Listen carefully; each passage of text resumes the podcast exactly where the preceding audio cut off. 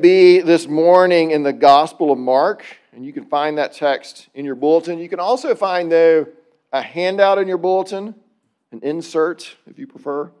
Um, it's, it's written by a man named Aaron Fleming, uh, who's a physicist.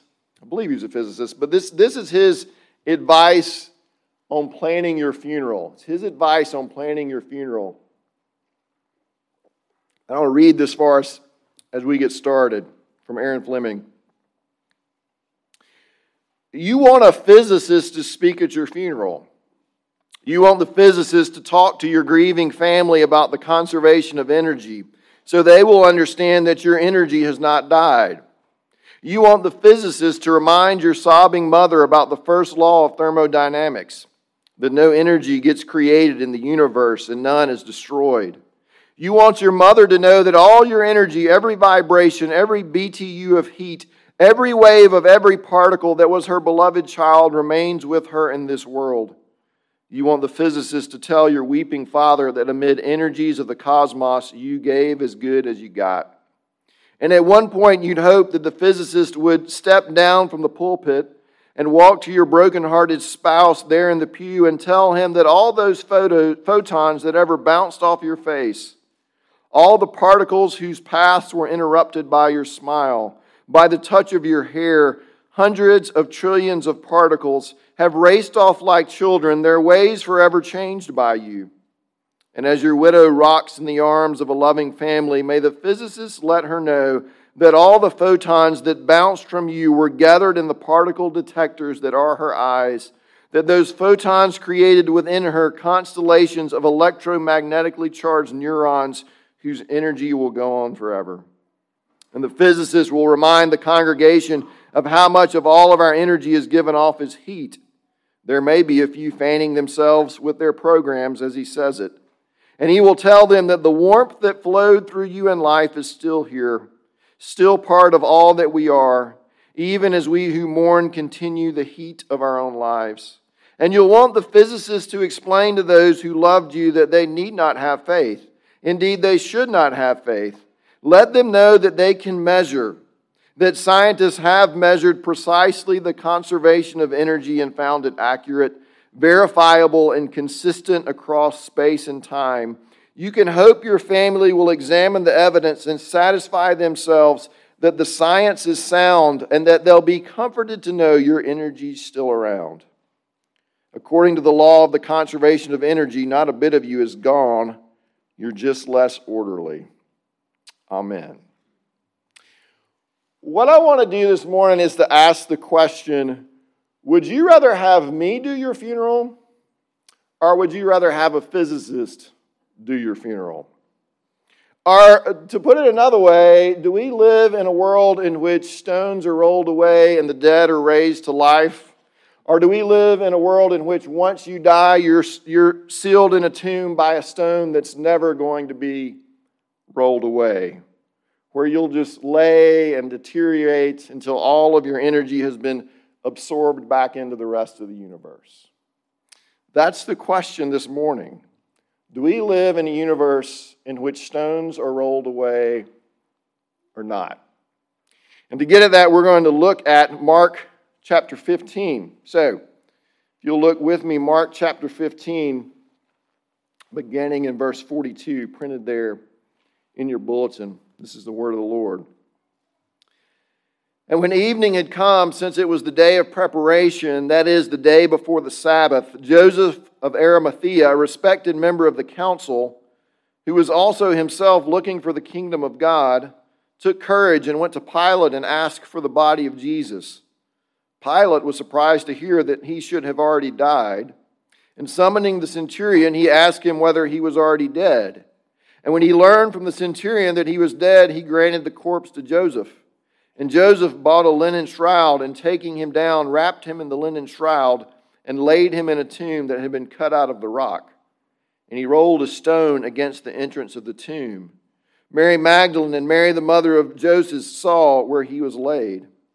When the Sabbath was past, Mary Magdalene, Mary the mother of James, and Salome bought spices so that they might, they might go and anoint him. And very early on the first day of the week, when the sun had risen, they went to the tomb. And they were saying to one another, Who will roll, roll away the stone for us from the entrance of the tomb? And looking up, they saw that the stone had been rolled back. It was very large. And entering the tomb, they saw a young man sitting on the right side, dressed in a white robe, and they were alarmed. And he said to them, Do not be alarmed. You seek Jesus of Nazareth, who was crucified. He is risen. He is not here.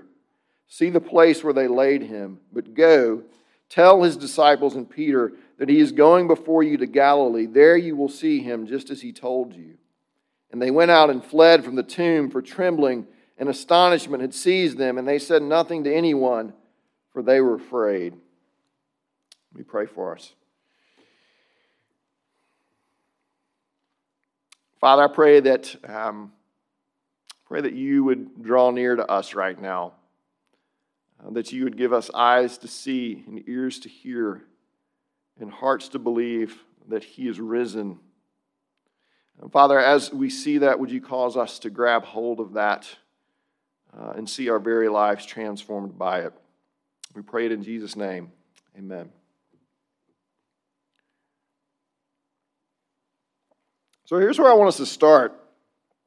I want us to think for a minute um, about what it means, what it, excuse me, what it means for our lives if Aaron Fleming is right.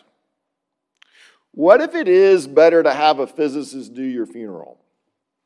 What if we live in a universe in which no stone has ever been rolled away and no stone will ever be rolled away because the dead are not raised? The philosopher Bertrand Russell embraced a no stones rolled away view of the world. Listen to what he said. This is actually on the front of your bulletin, the very first quote there. That man is the product of causes which had no prevision of the end they were achieving. That his origin, his growth, his hopes and fears, his loves and his beliefs are but the outcomes of accidental collocations of atoms that no fire, no heroism, no intensity of thought and feeling can preserve an individual life beyond the grave. That all the labors of the ages, all the devotion, all the inspiration, all the noonday brightness of human genius are destined to extinction in the vast death of the solar system, and that the whole temple of man's achievement must inevitably be buried beneath the debris of a universe in ruins. Only within the scaffolding of these truths, only on the firm foundation of unyielding despair can the soul's habitation henceforth be safely built. Bertrand Russell says, Embrace despair. We're here for no reason. Nothing you gonna, that you do is going to last.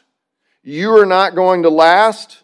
No stones are getting rolled away, so just go ahead and embrace despair. Now, some of us say, I, don't, that doesn't sound great. Um, I don't know if I want to go that route. I don't know if I want to embrace despair quite yet, but if this is all that there is, then I'm certainly going to make the most of every breath I take before I get out of here. I'm going to eat, drink, and be merry before I die. Now, we've been working through the book of Ecclesiastes, and, and the author of Ecclesiastes knew a thing or two about this sort of uh, outlook on life. He tried it. He pursued pleasure. He drank his fill of wine. He built houses and vineyards and gardens and parks. He bought slaves. He filled his house with possessions and silver and gold. He had concubines. He had singers. He had everything he could want. And he winds up saying, Vanity, vanity. Everything is vanity.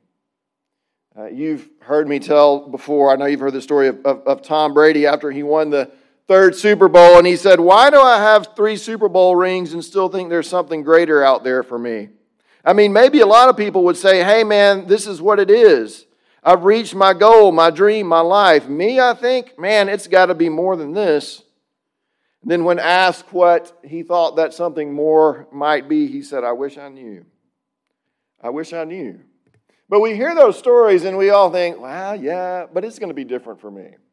It's going to be different for me. When I become popular, when I get enough likes, when I go to college, when I start my career, when I get my dream house, when I upgrade my car, when I upgrade my house, when I upgrade my spouse, then, then everything is going to be okay. And still that refrain vanity, vanity. Everything is vanity. In the Nine Inch Nails song Hurt, which was hauntingly covered by Johnny Cash, he covered this after his wife had died and while he was facing his own death. And, and he sings this Everybody you know goes away in the end. And then he says, And you can have it all, my empire of dirt. You can have it. You can have it, my empire of dirt. I heard Steve Brown say one time that if the atheists are right and death is it, then your tombstone has two dates on it with a dash in between signifying nothing. Nothing. It's just meaninglessness sandwiched between two dates. See, if, if no stones are rolled away, you can embrace despair, you can pursue pleasure, you can be the king, or you can wind up on death row. But what does it really matter? You're just a dash between two dates. But what if Bertrand Russell and Aaron Fleming are wrong? What if stones really are rolled away? What if someone died, they really died, and then they came back to life? What if Jesus really did die and then rise again on the third day? That would change everything, wouldn't it? Mark tells us here in his account that Jesus really did die a Roman centurion in verse 45 who would have seen a few men crucified. He knew what this was like. He certified to Pilate that Jesus was really dead. He didn't just pass out for a little bit and then wander back into town. Uh, verse 46 Joseph of Arimathea took Jesus from the cross. He had Jesus' body wrapped and sealed in a tomb. Then two women, verse 47, tell us, saw where Jesus was buried. On Sunday morning, the women go to the tomb. They find the stone rolled away, and they're told by an angel that Jesus has risen. They're astonished. They're afraid to tell anybody at first. But we know they did tell somebody, otherwise, we wouldn't be here this morning. Uh, the other gospel account tells that they eventually overcame their fear and they went on to tell the other disciples what had happened. You know, it's, it's interesting here that Mark names these women Mary, Mary Magdalene, Salome. He names them several times in the text. Verse 47, verse 40, up in verse 1. Why does Mark keep naming these people? You know, Mark, if you read through Mark's gospel, he's, he's kind of into brevity. You, you would think he wouldn't need to keep telling us these people's names over and over. Why does he do this? He's giving you footnotes, he's listing his eyewitnesses. He's saying, look, if you want to go, if you're not sure about what I'm saying here, go ask them. They can tell you what happened. But you need to know that it's interesting that women are listed so prominently here. There was a Greek pagan philosopher who lived about 80 years after Jesus' death and resurrection, and he wrote several books and tried to refute the truth of the resurrection. And one of the ways he tried to do this, one of his arguments, was that women were the main witnesses and nobody trusts women. Now, it is true that in that day, women were of such, low, such a low social class that their testimony was actually not admissible in a court of law. But think about that for a minute. If you are writing these accounts and you're wanting to make this up and get people to believe you, you're making up a story about the resurrection, would you make one of your primary witnesses women? If their testimony wasn't even admissible in a court of law? No, you wouldn't do that. Well, why would you include them? Why wouldn't you just give this job to a man? The only reason that you would include them as witnesses in that day and time is if they were the witnesses. They were the ones who actually saw this. They were the ones who actually reported this. And then there's the disciples who, if the resurrection didn't happen, they knew the resurrection didn't happen. And they willingly went to their deaths for a story that they just made up. I mean, think about them. They were terrified. Jesus had just denied that he even knew Jesus. He did so vehemently. But then the next thing you know, he's preaching boldly about Jesus, and according to tradition, he was actually crucified upside down for his faith in Christ. They had no reason to make this up. They had nothing to gain by doing that. They had nothing to gain by saying, He is risen, but they said it. And they said it loudly, and they said it often because He was. What if it's true? What if it's true?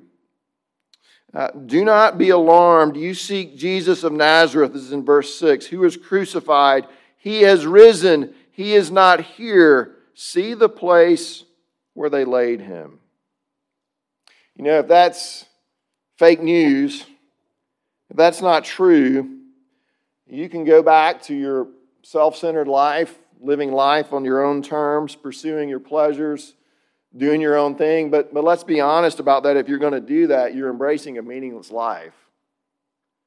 Joy doesn't really have, have any meaning, pain doesn't really have any meaning. Love doesn't really have any meaning. Those are just meaningless emotions bouncing around in our meaningless skulls. But if Christ is risen, if Christ is risen, that changes everything. Uh, first of all, what does that mean if Christ is risen? It means that this world is now rich with meaning. Wine matters, good drink matters because it's just a foretaste of what you're going to get to drink in the world to come. Celebration and laughter matters because you're practicing for a celebration that you're going to get to be a part of that will never end. Taking care of sick people matters because you're giving them a hint of the healing that is to come in the new heavens and the new earth. Justice matters because God is going to set all things right. You know, if you're for justice, and that's something that's important to you, and yet you doubt the resurrection, if you're for justice and you think this world is all that there is, you need to understand that your very worldview takes away any reason at all to work for justice in the first place. Because why should I care if this is all that there is? Why should I care if some people are downtrodden? Why should I care if some people are poor? In the end, it doesn't make any difference. And if it's just survival of the fittest anyway, then man, push them out of the way and give me a little bit more. But if the resurrection happened, everything changes.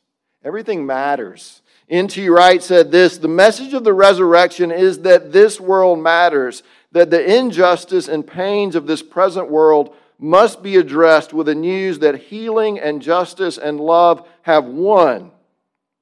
Christianity means good news for the whole world. Easter means in a world where injustice, violence, and degradation are endemic, God is not prepared to tolerate such things, and that we will work and plan with all the energy of God to implement vic- the victory of Jesus over them all. The world matters.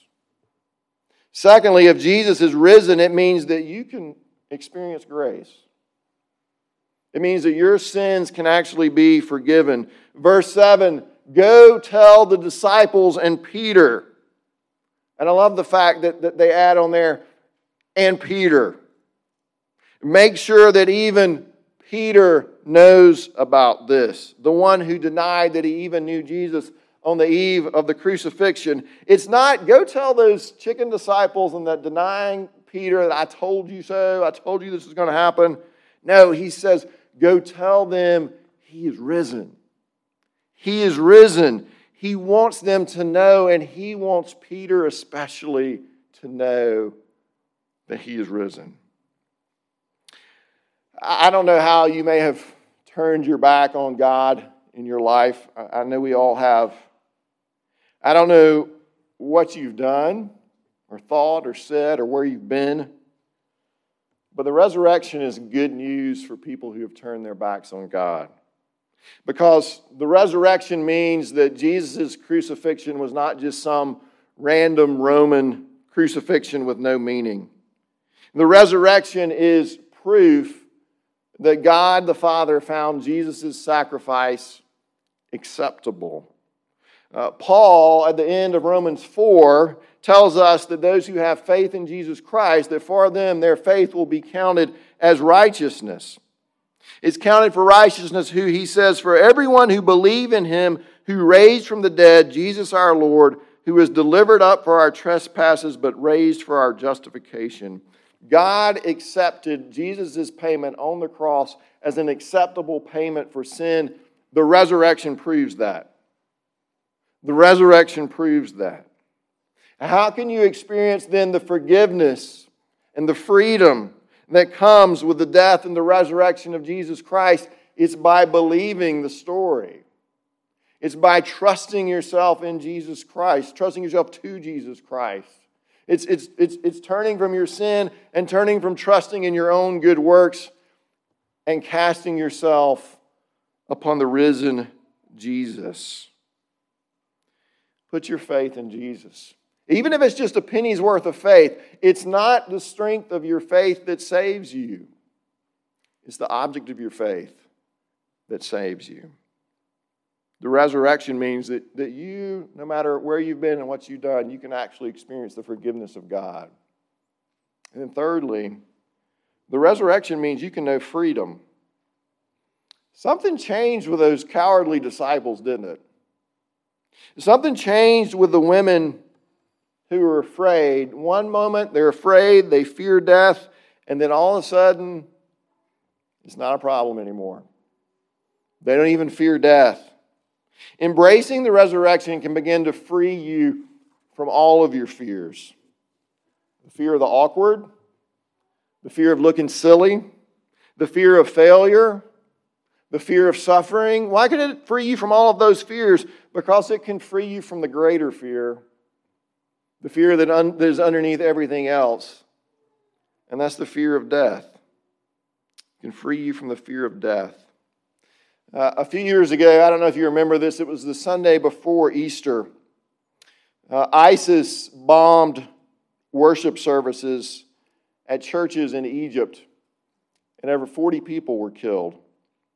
And I happened to see an interview after this. It was the interview with the widow of a gatekeeper who had actually stopped a suicide bomber from going into another church and killing people there. He saved many lives.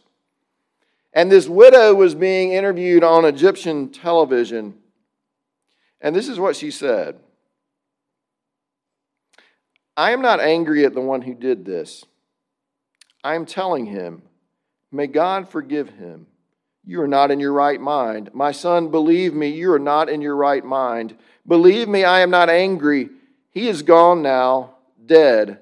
And I ask the Lord to forgive them and let them try to think, think, think Believe me, if they think, they will know that we didn't do anything wrong to them. Think. Is what you're doing, is it right or wrong? May God forgive you, and we also forgive you. Believe me, I forgive you. You put my husband in a place I couldn't have dreamed of. Believe me, I am proud of him. I wish I was there with him. I thank you. And the guy interviewing her is a Muslim. And the guy in the studio, and he's just, uh, he doesn't know quite what to do with this lady. He's stunned, he's blown away. And then he says this Egyptian Christians are made of steel. Egyptian Christians for hundreds of years are bearing many atrocities and disasters. The Egyptian Christian deeply loves his country. Egyptian Christians bear everything for the sake of his nation. And oh, how great is the amount of forgiveness you have. If your enemy knew how much forgiveness you have for them, he would not believe it. If it was my father, I could never say this. These people have so much forgiveness. This is their faith and religious conviction. May God have mercy on Am Nassim. He is a hero and a martyr. Well, that's not fear. That's certainly not fear. Where does that come from?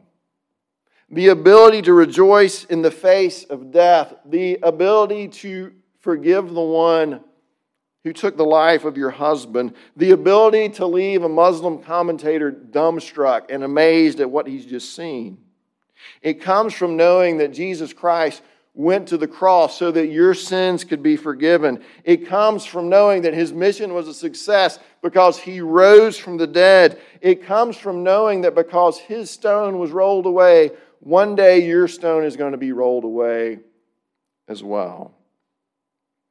I was watching a video this morning. It was an interview a few years ago with Bono, the, the lead singer of U2. And he was telling a story. I didn't know this. His, his mom died when he was 14, and she actually died in the middle of her own father's funeral, if you can imagine that. And he said he just carried that wound around forever. And he came to know Christ, but he continued to carry this wound around. And then he said, one day he visited Jerusalem and he said, I went to the place where death died. I went to the place where death died so I don't believe in it anymore. I went to the place where death died, so I don't believe in it anymore. And he says a lot of our psychosis is the fear of death. But if you have that dealt with, if you have that fear of death dealt with, you can go on about your life with no fear. It changes everything. It changes everything. Uh, the resurrection means that this world matters, it's not meaningless. The resurrection means your sins can actually be forgiven no matter what they are. The resurrection means you can know freedom from fear and that you can be free to forgive others as well. And the resurrection means one more thing, believer in Jesus Christ. It means you have a mission. It means you have a mission to go and tell others that He is risen. Uh, Bono summed this up so well. This is on the front of your bulletin in the song Window in the Skies by U2. The rule has been disproved. The stone, it has been moved. The grave is now a groove. All debts are removed. Oh, can't you see what love has done? Oh, can't you see what love has done? Oh, can't you see what love has done? What it's doing to me. That's the good news that you have to go and take to others. Let me pray for us.